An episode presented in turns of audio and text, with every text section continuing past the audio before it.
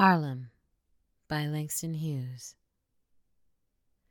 What happens to a dream deferred? Does it dry up like a raisin in the sun, or fester like a sore and then run? Does it stink like rotten meat, or crust and sugar over like a syrupy sweet? Maybe it just sags like a heavy load, or does it explode? This is a good poetry reading by Tayana Darris. Visit us online at www.goodpoetry.org.